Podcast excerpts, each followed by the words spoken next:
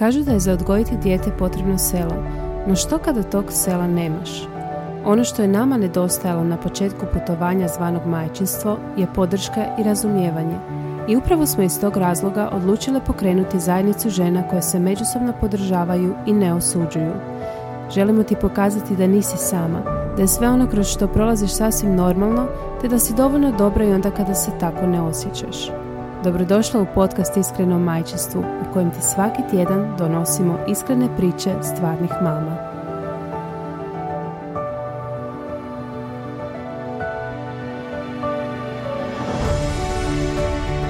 Pozdrav drage super mame, dobrodošle u još jednu epizodu podcasta Iskreno o majčinstvu. E, današnja sugovornica je Maja Žutić koju ću prepustiti da se sama predstavi, a za uvod ću samo reći da ćemo pričati o majčinskom sagorjevanju i kako ga prepoznati i spriječiti. Dobrodošla Majo. Dobar dan, hvala vam svima na pozivu i pozdrav mamama koje nas slušaju. Evo Majo, za početak slobodno se ti predstavi, čisto da ljudi dobiju dojam malo više tko je to Maja Žutić. Pa evo, ja sam po struci psihologinja, radim na Hrvatskom katoličkom sveučilištu na odjelu za psihologiju Ujedno sam e, i doktorandica na Filozofskom fakultetu u Zagrebu gdje planiram doktorat u području peripartalne depresije. To je mhm. depresija u trudnoći i poslije porođaja i zapravo za temu doktorata planiram istražiti biopsihosocijalne odrednice depresije u trudnoći i poslije porođaja jer mislim da je to nekako baš važno za istražiti danas kad je ta depresija čak došla do nekih 13%, mm dakle svaka deseta žena ju otprilike ima i nekako je važno malo više svijesti podići o tome i malo više istraživati tu problematiku i to područje. Osim toga, volonterka sam u Centru za reproduktivno mentalno zdravlje gdje mhm. sam ujedno i voditeljica administrativnih poslova. To je jedna neprofitna udruga gdje evo, okupljamo otprilike 30 volontera psihologa gdje e, educiramo e, roditelje, majke, trudnice o raznim temama e, iz područja reproduktivnog mentalnog zdravlja, dakle u trudnoći pišemo mhm. o majčinstvu, izazovima u, u tom nekakvom burnom i osjetljivom razdoblju života. Osim toga nudimo i uslugu psihološkog savjetovanja, tako da želimo i na taj način podržati i, i trudnice i roditelja i sve druge. To, to psihološko savjetovanje u biti kod vas je besplatno, ali tako?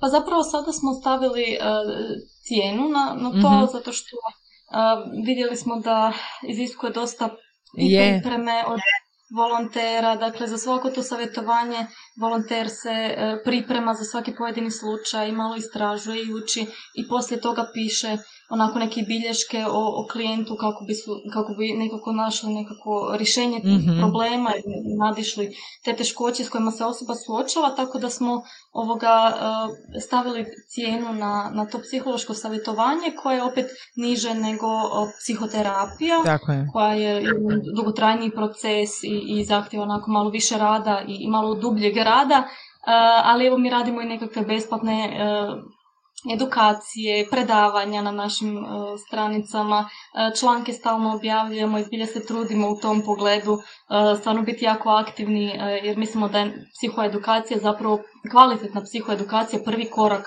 u tome i da se teškoće prepoznaju na vrijeme i da se potraži pomoć tamo gdje i se može potražiti. Tako je. Da, što se tiče, recimo ja sam se samo htjela nadovezati, meni je to ovaj, nekako mislim da ljudi kad uplate nešto uh, da će, da je veća vjerojatnost da će se toga držati do kraja. Tako je. Mislim, gledam i po sebi. Kad nešto uplati, kad mi je nešto besplatno, onda uvijek mislim, ok, imam vremena za to, mhm. ok, sutra ću i ono, odgađam. Tako da evo, uh, mislim svaka čast baš mi je drago da postoji jedan takav centar u Hrvatskoj i, i što progovarate o tako važnim temama. A inače što se tiče burnouta, uh, to je tema o kojoj mi vrlo često pričamo, ali mi je drago da danas evo uh, pričamo s tobom. Ti si ipak jedna stručna osoba i možda nam možeš dati neke savjete iz tvoje perspektive jer mi onako u podcastima se uh, više ono, se jadamo više pričamo o svojem iskustvu i tako kako se mi borimo s tim. Ali evo drago mi je da ćemo danas uh, dobiti neke možda konkretnije primjere. Uh, pa evo ja bi za početak što je zapravo ajmo jednu definiciju što je zapravo burnout i kako ga prepoznati. I koliko je uopće u Hrvatskoj taj pojam korišten, jer to smo zapravo, htjela bih prije nego što uopće krenemo, samo spomenuti da smo e, Maja i ja već e, imale priliku snimati podcast na ovu temu za Philip Savent. Malo smo zagrebale, a sad smo sa ovom epizodom odlučile produbiti još dodatno sve što smo onda ono površinski kroz dvadesetak minuta razgovora spomenule. Pa evo za početak, e, kao što je Martina pitala, što je to zapravo mameći burnout?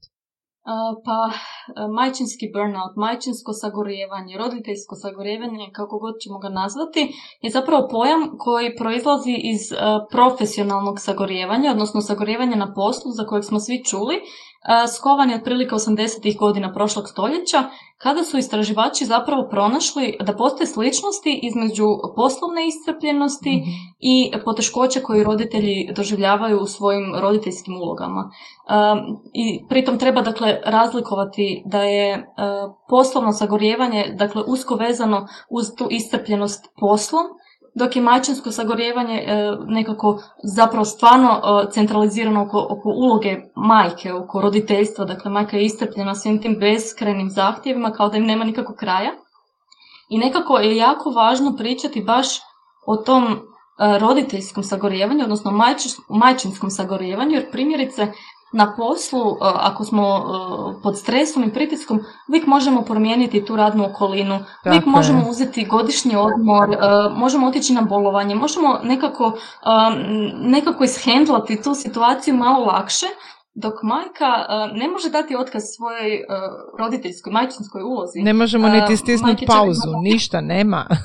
ništa, imamo i noćne smjene. Tako je. Noćne smjene, to je neprekidni 24-satni posao, neplaćeni, za kojeg nema godišnjeg odmora, nema bolovanja, nema, nema zapravo nekakvog odmaka od toga.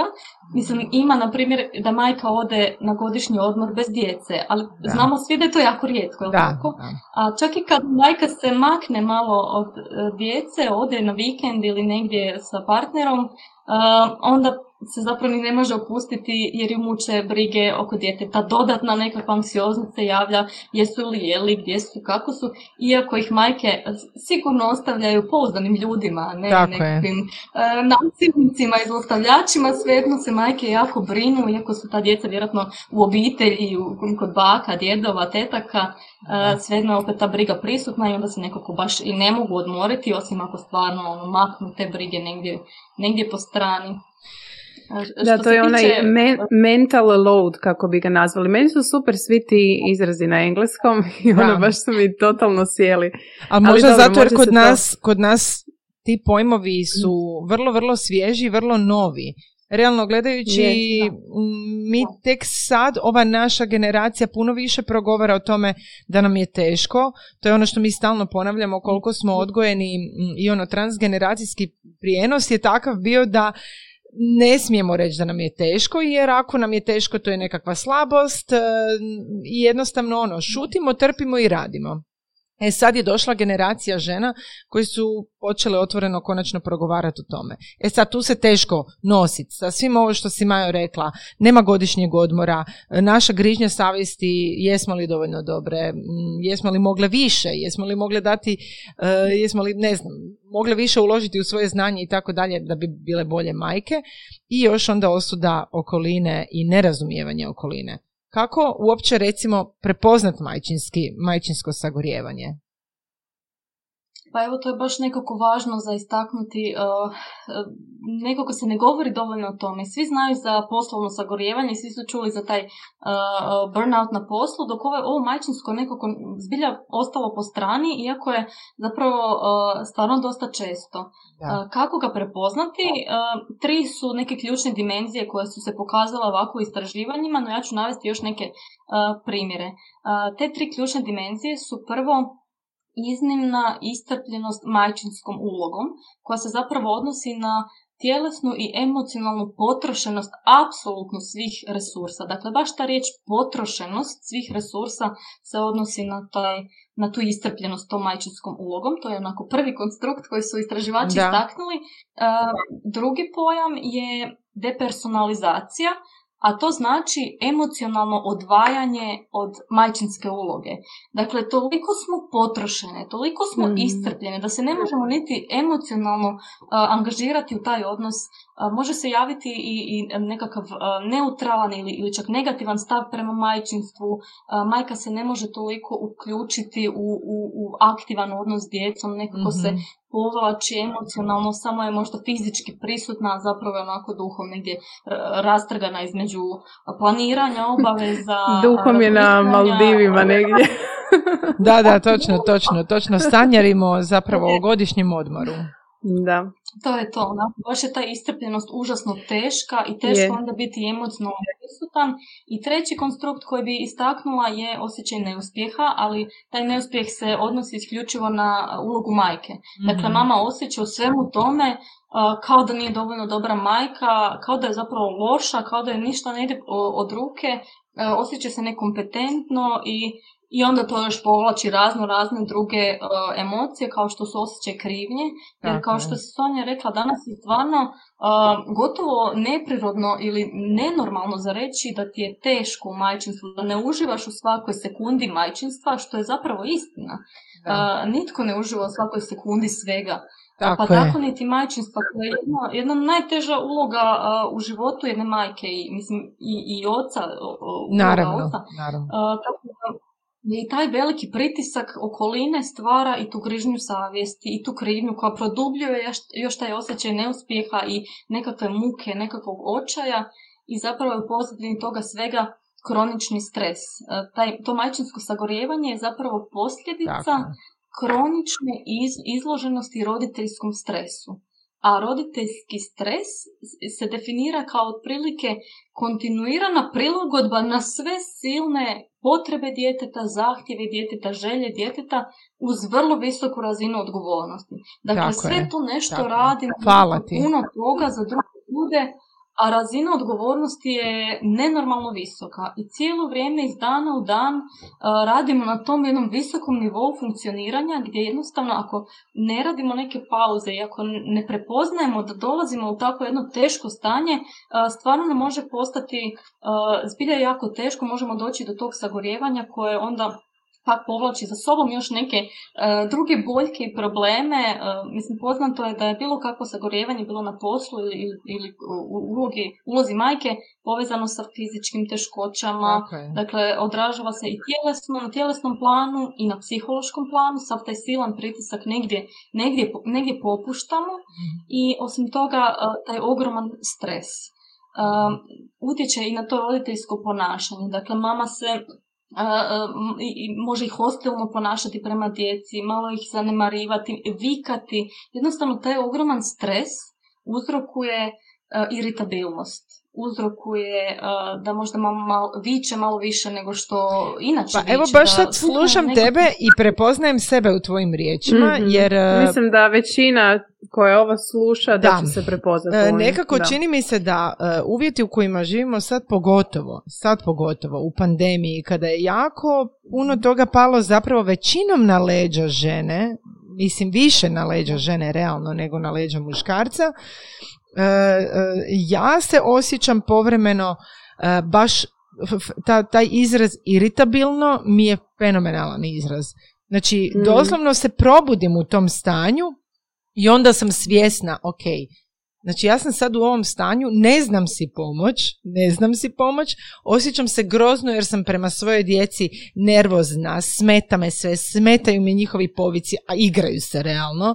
Znači, e, kako sad, e, ok, recimo, prepoznamo da smo u tom stanju, kako si pomoć, mhm. kako si olakšati? Imam e, jako puno metode, tehnika kako si pomoći, kako si olakšati, pa bi o tome ovako malo i više govorila jer mislim da je stvarno važno.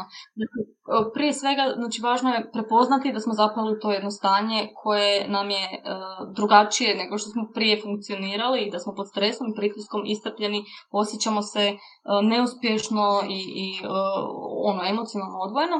I sada postoje dva načina kako, kako si pomoći. U biti, s obzirom da je podlaga toga svega kroničan stres, svrha pomoći bi bila umanjiti taj stres ili e, pronaći neke načine kako hendlati taj stres, kako, kako se nositi s tim stresom. To bi bile, tu bi staknula ovako tri, tri stvari. Prvo, prepoznati da jesmo pod stresom.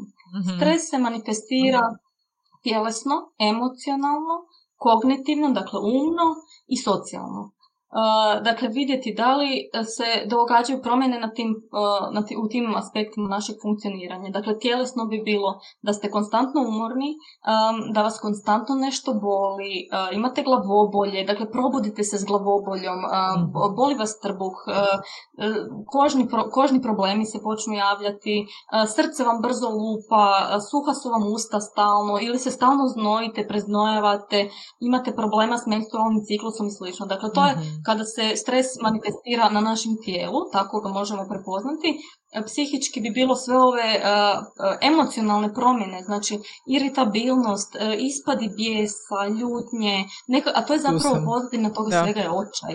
Je, točno to. Očaj, točno, da. No, bez, beznađe, bespomoćnost, da ne znam više kako se s tim Pretpostavljam i depresija, depresija, depresivno stanje, da nemir, na primjer da se mama, čak i kada se krene opuštati, ne može se opustiti.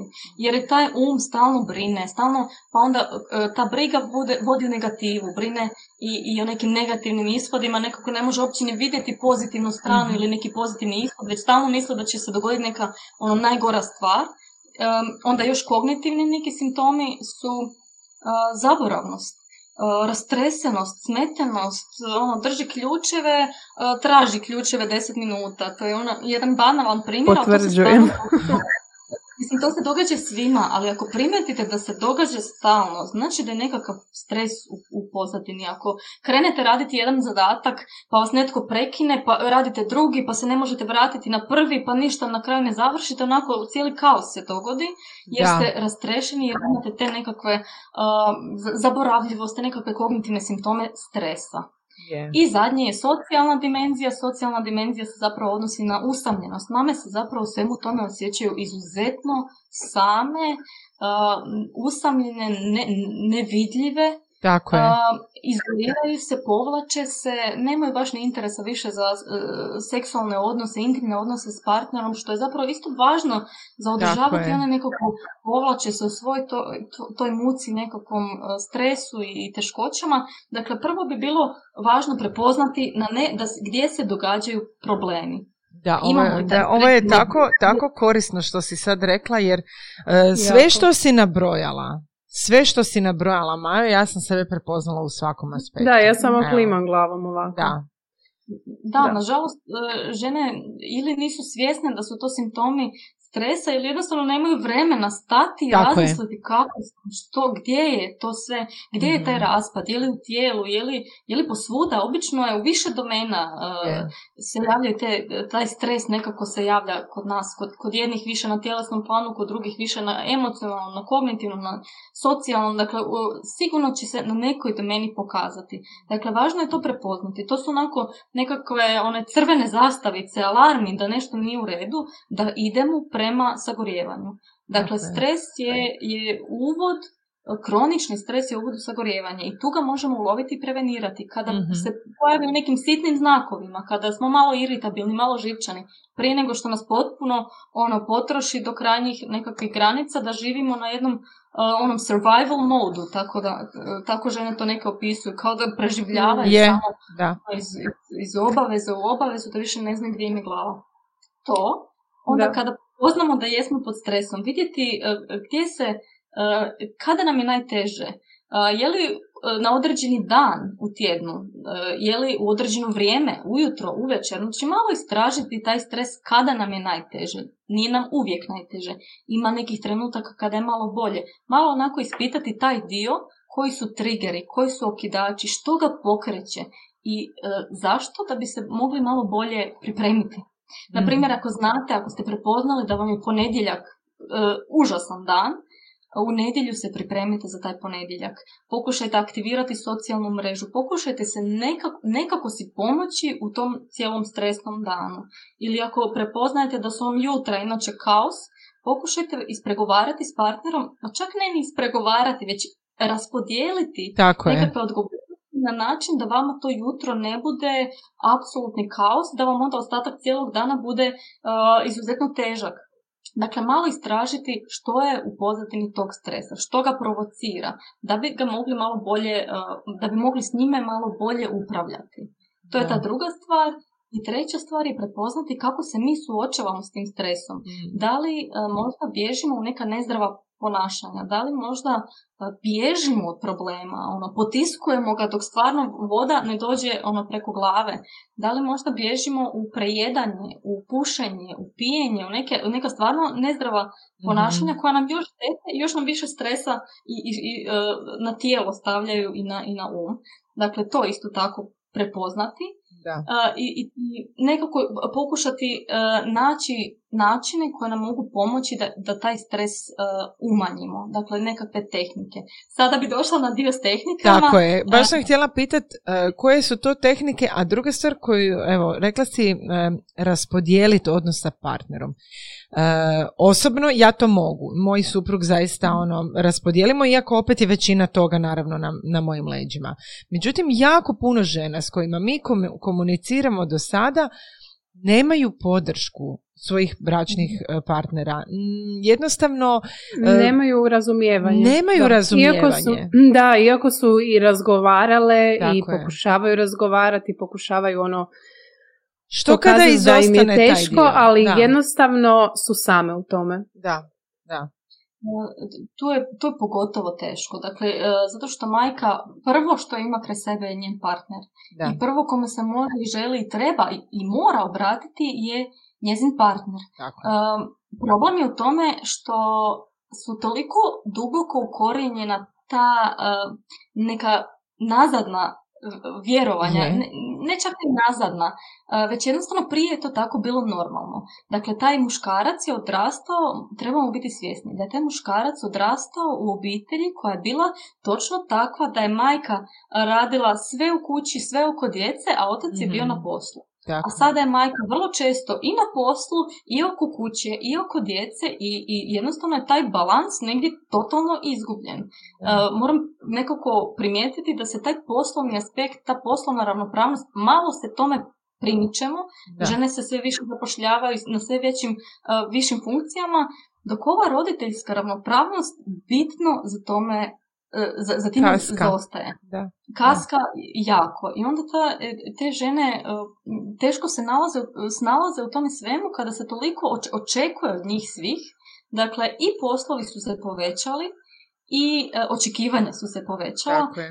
Moram evo istaknuti jedno istraživanje kada već govorimo o tim zahtjevima koje je pokazalo da majke, e, u Americi je bilo istraživanje, da majke provode danas e, dva puta više vremena, dakle dvostruko više vremena u skrbi za djecu nego što su to činile 60.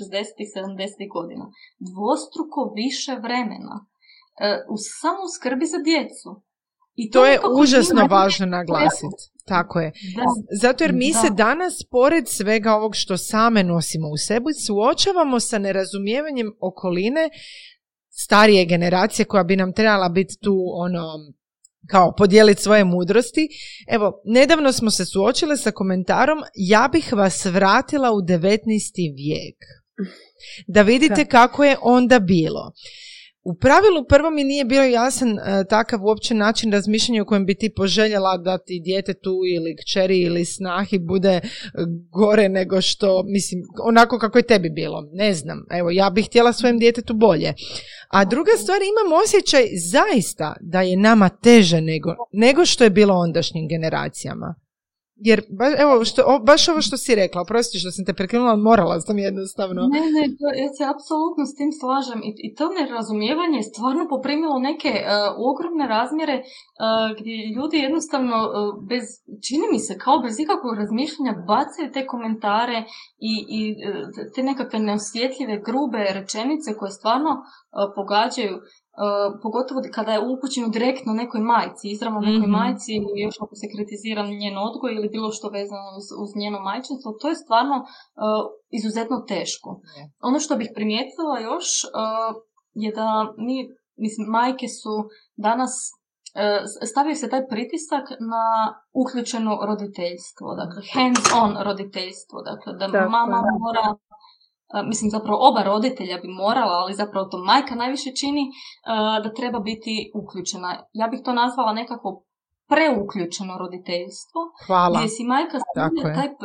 da, gdje, gdje majke uključuju dijete u, u sva moguća, sve moguće aktivnosti mm gdje se stvaraju, stvara se okruženje nekakvog bjesomučnog rasporeda aktivnosti, da je uvijek taj dan popunjen, da je uvijek se nešto radi, da je to hiperstimulativno i da je to sve izuzetno zabavno, kreativno, je. podržavajuće i slično. to je uh, Samo ću se povezati, sjećam se baš kad smo već kod toga, kad je bio onaj prvi lockdown, koliko su mame mhm. bile pod stresom, jer moraju, moraju ne znam, sto uradi radi sam projekat. Osjećali su se ono, ako sam doma sad s djetetom u lockdownu i ne radim ništa, nisam dovoljno dobra majka.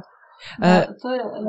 To je točno taj neki pritisak da stalno moramo biti zaposleni i mhm. kada mirujemo, kada žena sjedne, legne, malo onako odmori, uh, krene anksioznost. Joj, ništa ne radim, eno mi tamo uh, sudoper pun mm suđa, mašina puna veša i od te anksioznosti ne može mirovati. Dakle, dovukli smo se do toga da mi ne možemo biti na miru i da se osjećamo krivo ako ništa ne radimo. A posve je prirodno čovjeku da treba mir i da treba nekada ne raditi ništa.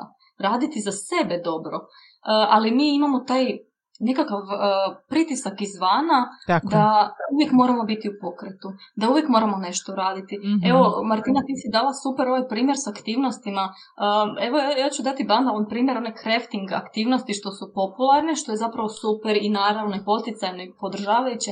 Ali što ako mama nema apsolutno uopće e, kreativnosti u tim crafting. Evo, ja sam takva. Ja sam takva. I, i, I baš sam o tome razmišljala, razgovarala sam bila sa svojom psihijatricom gdje sam se požalila kako se osjećam nezahvalno, e, e, ne, necijenjeno od strane svog djeteta, zato jer sam se toliko trudila sa tim do it yourself projektom s njima, a nisam naišla na njihovo ono, znači njima je to bilo bez veze.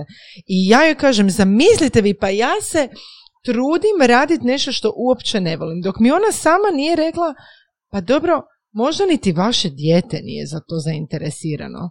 Mislim, mi uzimamo zdravo za gotovo da su djeca ono, isto tako ono, stvorena po kalupima i svakom djetetu je zanimljivo do it yourself. I ako ne radiš do it yourself sa svojim djetetom, te ono, različite izrađuješ nešto, da. ti nisi dovoljno dobra. Što je suludo. A baš ono što si rekla, isto što se tiče te prevelike preuključenosti i prisutnosti, sve nam je nekako, uh, vikendom imamo neku grižnju savjesti da bi trebali cijeli vikend ono podrediti njima, onda organiziramo, ne znam, putovanja koje će biti zanimljiva njima, izlete koji će biti zanimljivi njima, uh, sve je nekako njima podređeno, uh, jer imamo tu grižnju savjesti da, ne radimo dovoljno da nismo dovoljno prisutni na kraju krajeva evo, ja se isto sjećam koliko ima tih, sad ću jedan primjer svoj, ja nikad nisam, ja jako volim vježba, to je meni moj oblik self-care i ono, ja nikad nisam htjela, sjećam se prijateljica mi je rekla da ima tu neke vježbe za mamu i bebe. Ja sam rekla ne, vježbanje je samo za mene, ja ne želim, ja, ja nisam za to, neću, to je nešto što ja sebi posvetim i neću tu uključivati svoje mm dijete, jednostavno neću. tako da jako, ja se ne sjećam ono da su nas uh, roditelji, toliko uključivali u sve aktivnosti. Evo. E, ali nisu imali grižnju savjesti. Da. Ukazuje, dakle, da, da danas, evo barem u Americi, e, ali vjerujem da se može generalizirati na, na, i na nas, da se dvostruko više vremena provodi u skrbi sam, samo za djecu u odnosu na ono što je bilo prije 50 godina.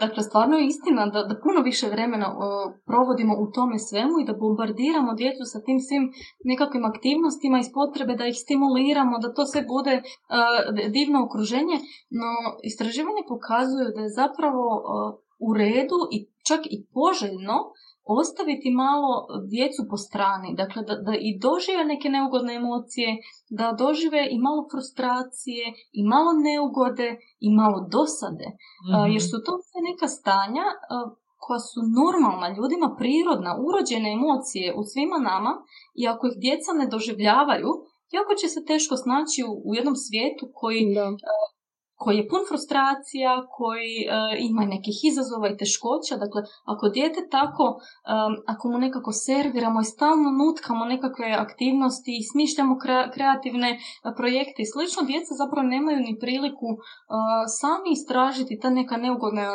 emotivna stanja koja im onda u životu jednostavno pomažu.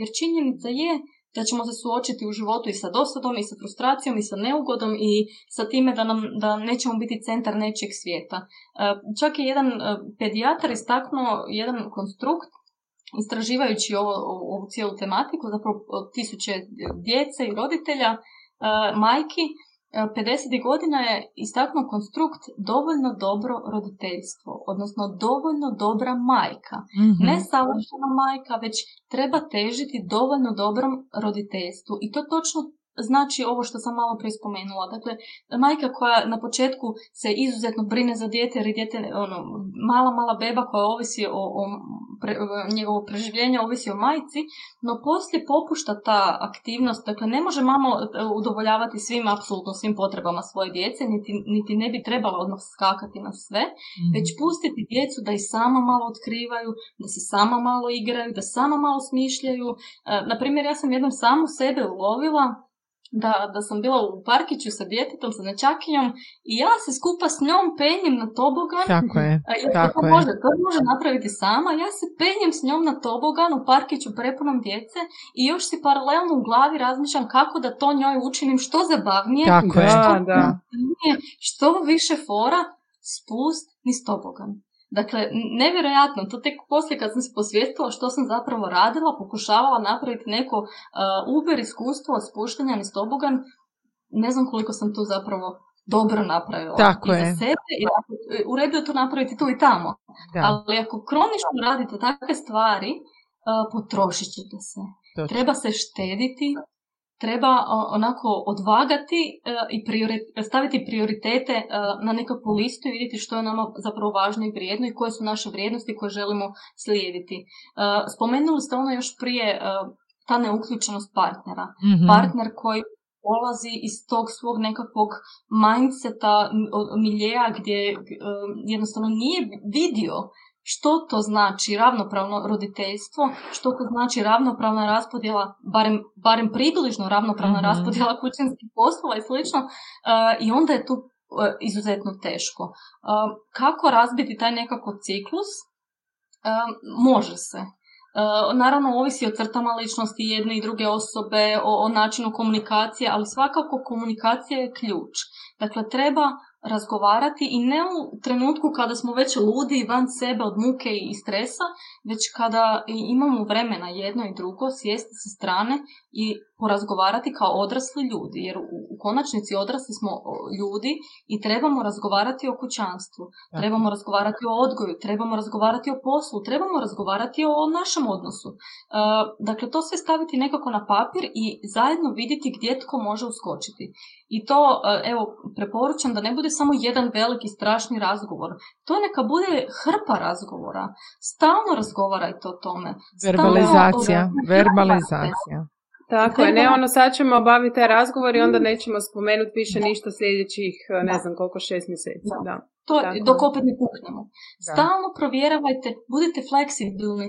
A ovo nam super štima, baš nam je dobro ovo bilo, ova raspodjela, jel tako, a ovo nam je malo slabije. Dakle, stalno budite u tom nekakvom komunikacijskom kanalu otvorenom gdje možete na vrijeme mijenjati stvari koje vam ne štimaju, koje vam ne funkcioniraju. Jer ako dugo nešto ne funkcionira, pa onda opet ima neke, imate neki veliki, teški razgovor, nećete puno toga postići. Dakle, treba da, to je recimo, to je bio moj problem. Ja bi uvijek ono, ok, šutila, šutila, onda mi dođe dan, oh, točno, burnout, poludim uh, i onda to kažem ono u trenutku bijesa i, i na krivi način i naravno da se on osjeća napadnuto s moje strane i ono loša komunikacija na kraju bude. Ne riješimo apsolutno ništa s time. Ti se samo tad izventiliraš, isprazniš trenutno neugodnu situaciju, a uzrok se uopće nije riješio. Sutradan krećeš iz početka. Ja sam često puta znala samu sebe usporediti kao mobitel koji je na 20%. I onda ga ja stavim punit na 10 minuta, na ono super brzo punjenje i napunim se do 30%. I onda tako svaki dan. Znači ja ne znam kad sam se ja uspjela napuniti 100% da ono se regeneriram, da dođem sebi, da mogu normalno funkcionirati. E, pogotovo sad u doba e, svega ovog što se događa. I mislim da je generalno jako puno žena u takvoj istoj situaciji. Mm. Baš, to, baš si to tako lijepo rekla i vizualno predočila uh, sa mobitelom koji nam je svima uvijek pri ruci. Da, to je nekako dopunjavanje i nikako doći do nekog osjećaja da sam, da sam ok.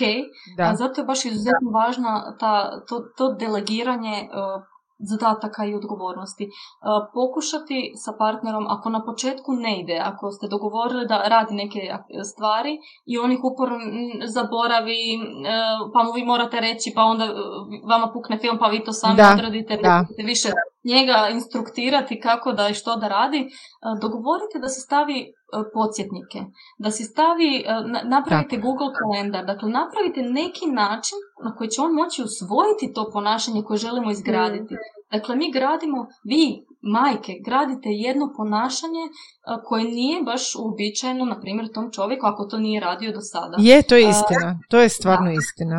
I treba to, tome tako baš i pristupiti, ok, uči se, stavi si onda podsjetnike da ti zvoni svaki put jer očigledno ćeš zaboraviti. Tri tjedna će mu tako zvoniti, četvrti tjedan će se već sjetiti, aha pa moram to smeće iznijeti van ili, ili tako nekakve stvari. Uh, uz tu kontinuiranu komunikaciju, kako nam ide, gdje nam je, ovo nam je dobro, ovo nam nije dobro, ovdje bismo mogli, ovdje bismo mogli ono. Uh, druga stvar, ne, može, ne, ne, mogu ni roditelji sve hendlati. Treba se uh, na tu, zbilja na tu socijalnu okolinu osloniti maksimalno koliko možemo. Uh, ponekad mame uh, imaju sve te silne potrebe, ali ih ne izgovaraju. Točno. Iz nekog da, evo, javljam se, to sam ja. da. Evo, nažalost, imam dojam da nekako puno, puno maj, majki želi tu pomoć, ali onda se tik pred to traženje zaustavi u krize za jezik, joj pa njima je teško, joj pa oni... Točno. Ne I nađete hrpu razloga zašto ne tražiti pomoć samo za sebe za svoju djecu, za svoju obitelj. Pokušajte si to osvijestiti. Evo, to, to mi je neki e, ono savjet. O, socijalna podrška socijalne okoline se pokazala ne samo u istraživanjima e, na roditeljima, već općenito na, na svim populacijama se pokazala kao najvažniji zaštitni čimbenik mentalnog zdravlja. Dakle, socijalna, kvalitetna socijalna podrška je toliko važna. Imajte si to negdje u pozadini mm glave, je to zaista uh, lijek za vašu dušu, za vaš um i nemojte se sramiti posezati za time. Uh, pa čak i ta okolina vrlo vjerojatno vama uh, drage volje želi priskočiti, ali ne zna kako ili vrijeme jednostavno promiče svako u svojim nekakvim razmišljanjima, oni bi zapravo vrlo rado uskočili, samo ne znaju kako. Da. Ovdje bi dala mamama savjet dakle da dobro promisle o tome što im treba i od koga im to treba. Dakle, postoje dvije vrste podrške. mm Postoji e, instrumentalna podrška, to se zove praktična podrška gdje vam netko e, donese skuhani ručak, e, napravi, ne znam, nabavku u dućanu, pričuva djecu, dakle napravi nešto za vas, dok vi onda za to vrijeme radite bilo što drugo, malo se posvetite sebi. A s druge strane imamo tu emocionalnu podršku. To znači da vas netko, potreba da vas netko čuje, sasluša, podrži, ne kritizira, već samo čuje. Dakle, mame samo žele uh, da ih se malo čuje bez osuđivanja, da se mogu malo ventilirati. Tako Taj je. razgovor je nevjerojatno ljekovito sredstvo, a toliko je jednostavno, toliko nam je praktički nadomak ruke uh, jedan telefonski poziv sa prijateljicom, glas, makar glasovna poruka samo da čujete ja jutros. je da da. Evo to smo Martina uh, i ja jedna drugoj zaista. E, i e, to je bio jedan od razloga zašto smo mi pokrenule supermame jer nismo imale kome drugom reći. Iako me god sam rekla da mi je teško dobila sam sama si si birala sama si odlučila roditi sama si sebi to napravila. e, netko ima bolesno dijete šta se žališ? Budi sretna oni su ti zdravi. Budi sretna imaš djecu. Netko nema djecu. To je konstantno banaliziranje i umanjivanje pa brate, daj mi da kažem da mi je teško, za Boga, ono, pa ne znači da ih ne volimo. To je ja nekad Sonji pošaljem tu poruku, napišem mi, ne moraš mi apsolutno ništa Tako odgovarati. Ja samo želim poslati tu poruku nekome ko me razumije. I to je meni dovoljno, ono da se, ono, ispušem. Je, točno. Zato je baš važno nekako naglašavati tu socijalnu podršku i da nekako mame identificiraju koji su to ljudi u njihovoj okolini koji mogu to dati. Tako, Jer da. sigurno ih ima, ako ih čak i nema, postoje razno razni predivni portali, evo super mame, mm centar za Tako je, tako je. Možemo, samo je treba aktivno naći. Treba se zaista potruditi, uh, uložiti u te socijalne odnose jer su nevjerojatno važni i ljekoviti za naše mentalno zdravlje. Da, nekad od svega, od svega što imamo zaboravimo na taj jako važan dio. Točno. Da. Da, da. Još e, bih ja bi samo istaknula, da. E, ako mogu, važnost e, unutrašnjeg samogovora. Evo kad smo, kad smo kod tih kritika, vječnih kritika, ako mogu tako reći, jako je važno trenirati, vježbati pozitivni samogovor. Dakle, s obzirom na to da ne možemo mm kontrolirati što će nam drugi govoriti, možemo kontrolirati što ćemo govoriti same Bravo. sebi imam dojam da, da mame nekako zaborave na taj aspekt i povuku se za mhm. tim kritikama mm-hmm. i mhm. postanu najveći kritičar sami sebi Tako umjesto da si budu najveći fan i najveća podrška i najveći bodritelj. Uh, Tako je, trebali bi biti tretirati sebe kao što tretiramo, ne znam, najbolju prijateljicu, ono kad kažeš, baš tako. Da, da. kako bi utješili uh, svoje dijete vlastito, svoju prijateljicu najbolju, svoju sestru, što biste rekli da vam dođe s nekim problemom, e teško mi je. Pa ne bi joj mhm. rekli, radi više, šta ti je teško, šta se žališ, a mhm. mamama prvo to prođe kroz glavu, loša sam mama. Da. Postoji toliko tih rečenica koje su toliko destruktivne, koje su toliko teške, a mamama nekako automatski dolaze. I htjela bi ih potaknuti da prepoznaju te teške rečenice i da ih zamjenjuju s onim uh, samo suosjećajnim, s onim, s onim kako bi one zapravo trebala biti. Koje su to rečenice, na primjer? Da. Loša sam majka. Mm-hmm. I to ne mora majka čak niti izgovoriti, već dovoljno je samo da prođe kroz. Yeah. Loša sam majka. Yeah. Uh, i, I dala bi nekakav kontra, uh, kontra primjer uh, kako zamijeniti tu rečenicu. Dakle, recite si, radim najbolje što mogu. Mm-hmm. Ne loša sam majka, već radim najbolje što mogu i to je dovoljno dobro. Trebam biti samo dovoljno dobra. Onda učestale su usporedbe s drugim roditeljima, nekako nam dođu prirodno i često si mame pomisle uh, svi su drugi bolji roditelji od mene ili koliko su ovi ili oni bolji roditelji od mene. Uh, treba se podsjetiti da je roditeljstvo svima izazov. Mm-hmm. iako se možda to na prvu ili izvana ne vidi, ne izgleda tako, treba se podsjećati da, da je roditeljstvo svima izazov. mm I još jedna posebno teška destruktivna rečenica je da ne pružam dovoljno svojoj djeci, odnosno ne dajem svojoj djeci ono je potrebno ili uh, gušim svoju djecu ili ne radim nešto dovoljno dobro za svoju djecu i to stvarno, to je toliko teška rečenica i treba ju zamijeniti sa nekom samo suosjećajnom. Primjerice, moja djeca su sigurna i voljena i to je dovoljno dobro. Tako. Postoji bezbroj tih rečenica, evo možemo ih nabrajati ono, cijeli dan da. Stvarno se treba aktivno truditi loviti ih u glavi i zamijeniti ih sa onime što je suosjećano, blago, nježno i učiti biti uh, nekako prijateljski nastrojen prema sebi jer će nam to stvarno olakšati. Uh, dovoljno je što se uh, moramo boriti sa tim kritikama izvana pa da se ne borimo onda još i s tim kritikama iznutra. Evo. Znači, kako si ovo fantastično rekla. Mislim, dala si, ovo je možda prvi podcast u kojem smo dobili konkretne mm e, konkretne metode. Jer evo ja se stalno ono kao olakšajte si. Ja sam se gubila u tome što ja ne znam kako sebi olakšati. Znači ono, da, kažem suprugu, ali evo recimo moj suprug radi dva posla i ne opravdavam ga, ne opravdavam ga, ali on fizički jednostavno ne može dati više nego što ne može dati. Radi dva posla, točka. Tu priča završava. E, ja imam veliki problem s tim što ću prije sebe žrtvovat nego izreć mm. svojim bližnjima meni je užasno teško, dajte molim vas, evo preuzmite djecu, ja ću radi otići prat zahod. Doslovno. Samo biti malo u tišini jer ne mogu više se igrati, davati sebe toliko, a imam osjećaj da s druge strane, recimo, imam dva, dvoje djece, sasvim različitog karaktera. Moj stariji sin je mhm. užasno potreban, on ono nidi, on stalno ima potrebu za nježnošću. Mm. On, njemu nikad nije dosta. Mene to toliko iscrpljuje jer, ja, jer se onda produbljuje taj osjećaj. Ovo što si rekla zadnja rečenica. Ja to sebi kažem. Ja mu očito ne dajem dovoljno. I onda ako i potražim pomoć, dobijem odgovor, doslovno sam dobila odgovor, on vas treba još više. Ja sam u tom trenu bila očajna. Kako da dam sebe više kad ja nemam više, ja nemam snage više za ništa. I onda smo tu u začaranom krugu. Kako mu ne dajem? Ne dajem mu dovoljno dobro. Ja sam loša majka. Možda mu je bolje bez mene. Možda je, znači to su sve misli koje se pojavljaju. Mislim, bez, bez laganja. Grozne, teške misli.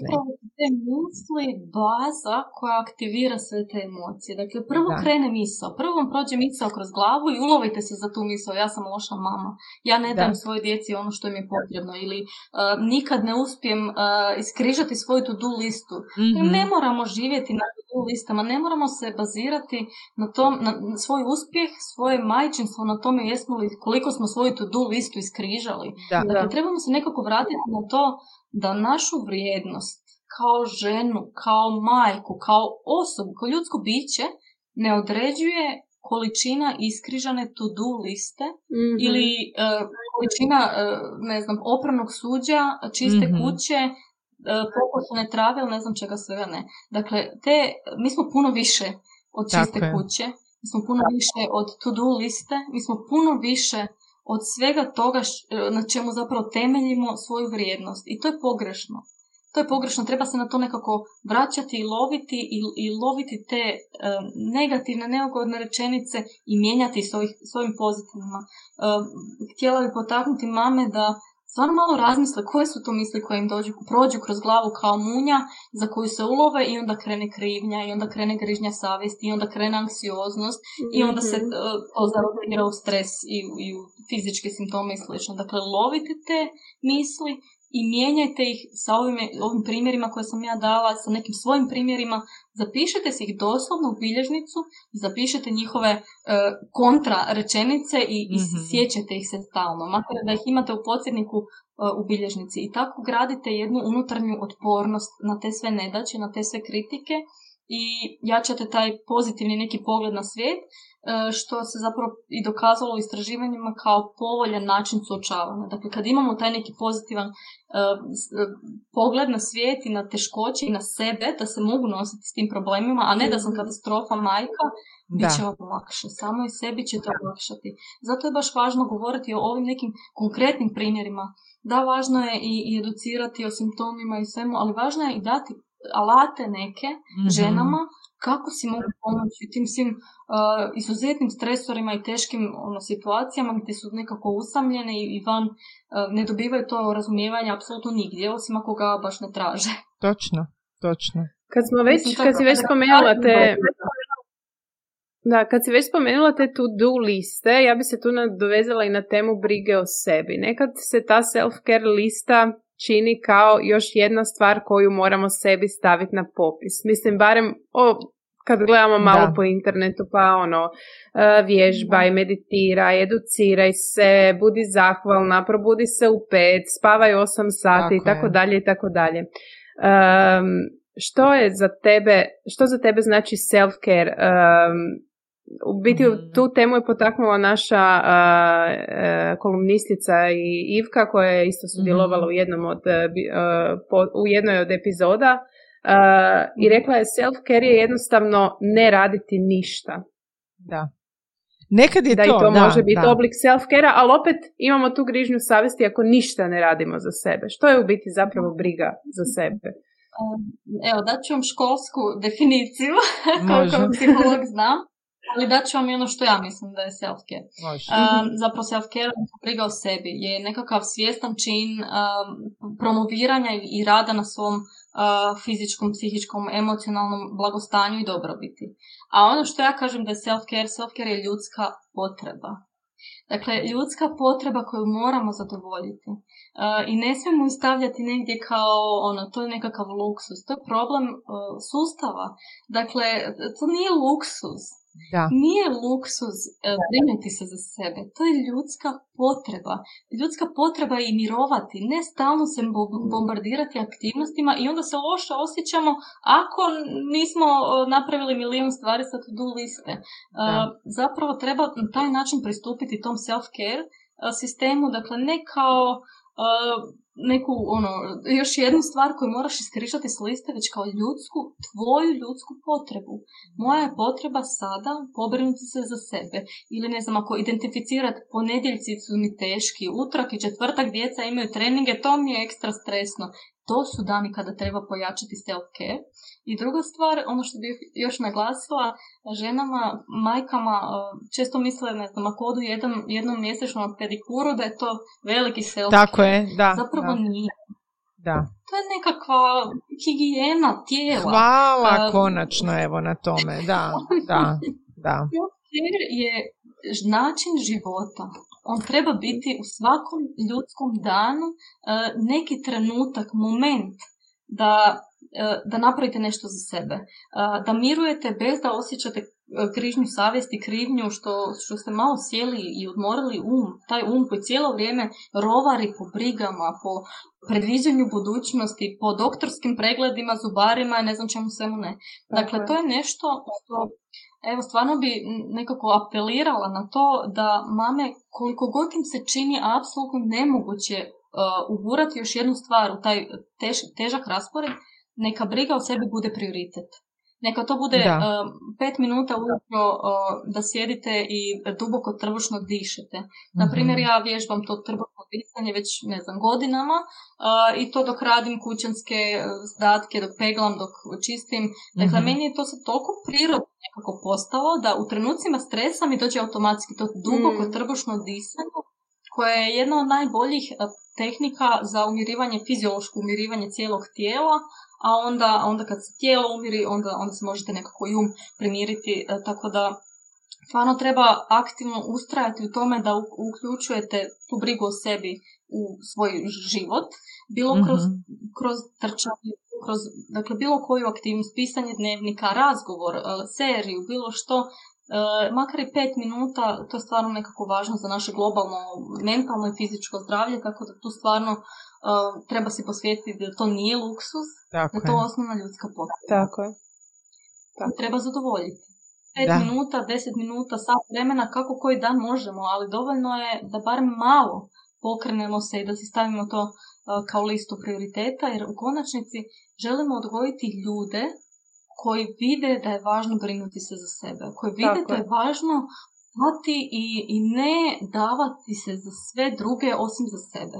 Dakle, mame se sta, mhm. stvarno stave na nekako zadnje, zadnje mjesto gdje ni ne dođu do, do brige za sebe, nikada.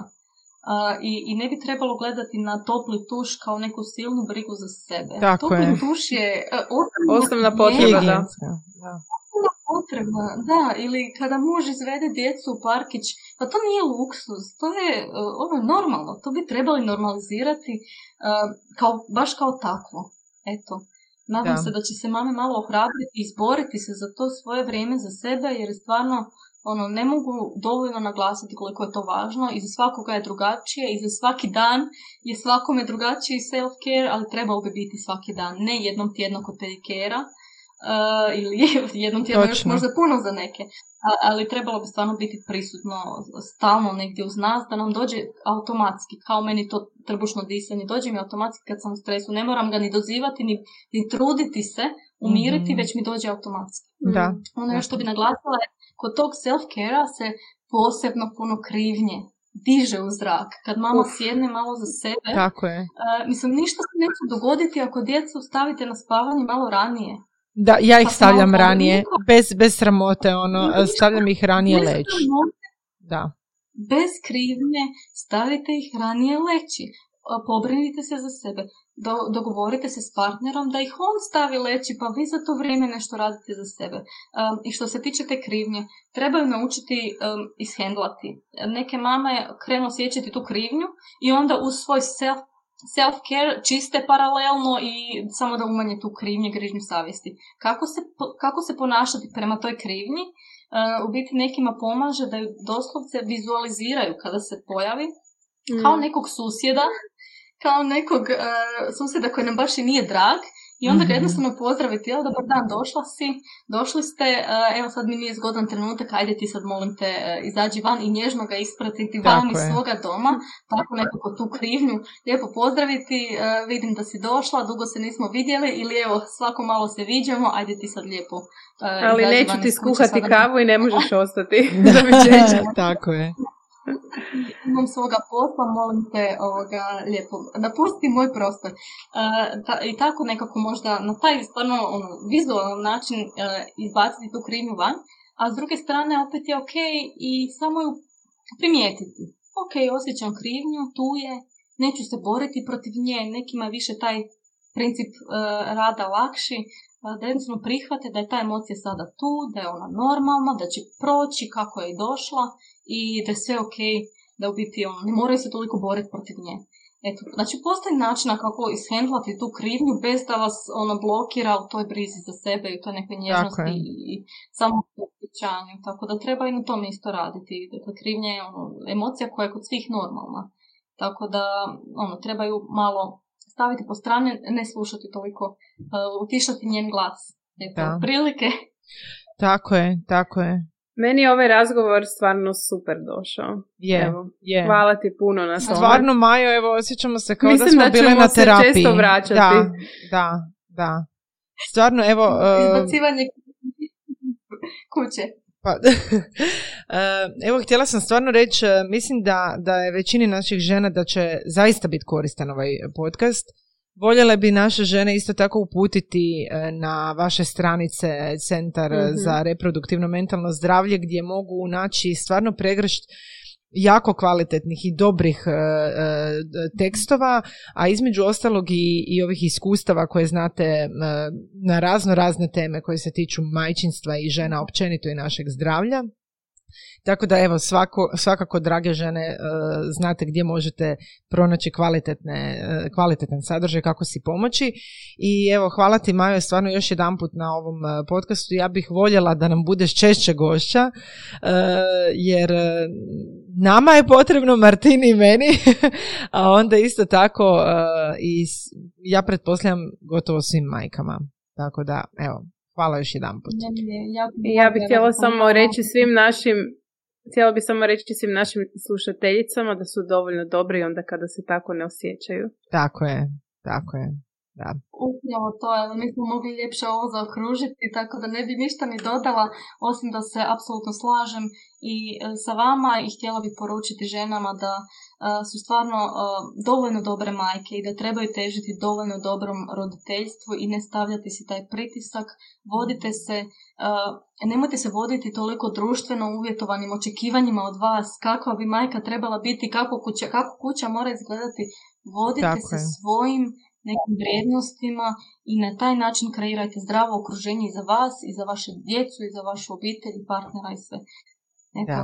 E, I, I samo da još kažem na kraju krajeva, vaša djeca, e, drage majke, e, vas već i onako vide kao savršene super mame. Mhm. E, tako da Točno. ne morate se toliko boriti da, dostig, da dostignete taj ideal kad vas vaša djeca već tako i vide sa svim vašim manama i vrlinama, oni misle da ste vi broj jedan, apsolutni broj jedan. Tako da, eto, u redu je biti dovoljno dobar, u redu je biti, e, uzimati predah za sebe, u redu je reći da je teško, u redu je potražiti stručnu pomoć, da pače, potražite ju. Neka to bude dio e, mentalne higijene, odnosno brige za sebe, isto Mm. tako.